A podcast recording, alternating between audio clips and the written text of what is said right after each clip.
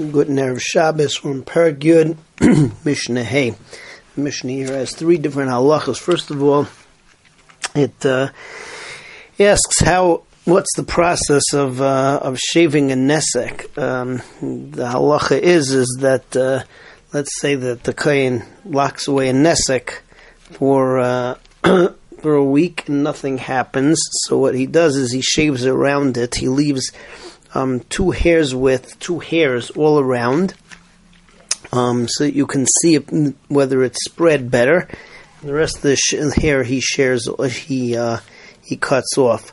Um, the second halacha over here is, let's say that the kohen was machlit uh, the mitzvah for tzaras and nesek because there was a uh, dak, and the Seir Tzov Dak goes away and then comes back before the Kohen uh, has a chance to check him again.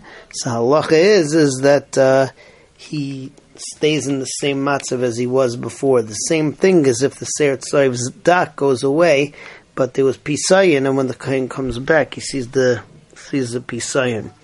Um, and the last thing it tells us is, let's say that uh, machut the mitzvah because the nesek spread, and it gets smaller and gets bigger again before the kohen comes back, or um, it doesn't get bigger again, but now there's Seir Tzov's dak. So in all these cases, he remains a mitzvah muchlat. So that's Mishnah Hey.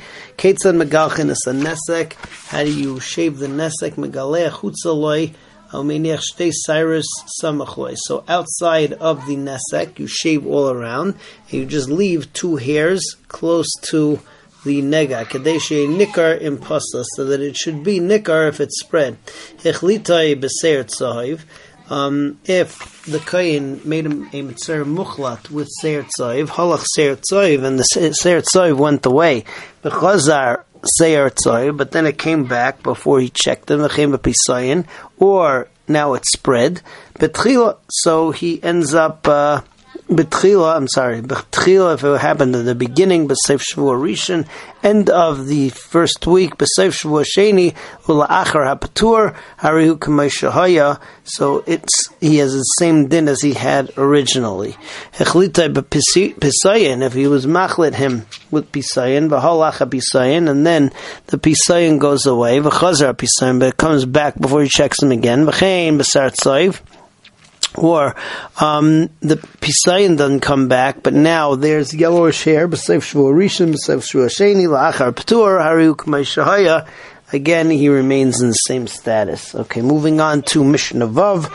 Uh, here, the Mishnah talks about where you have two nisakim, um, which are divided by uh, divided by hair, and um, it breaks through. So halacha is if it breaks through in the center and now the two of them are connected, that's considered to be pisayin, and uh, he's tame.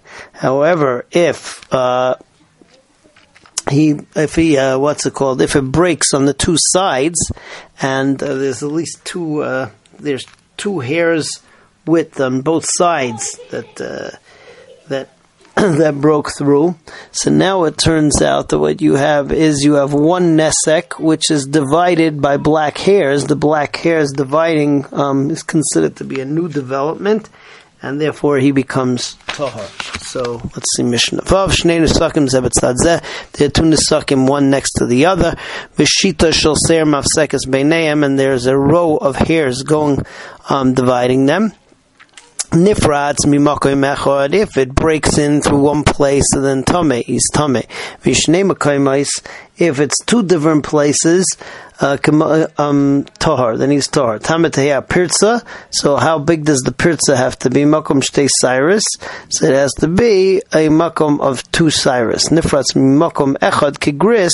If it was nifrats uh, in one place so even if it's kigris, even if it's a very big, so then tame he is considered to be tame.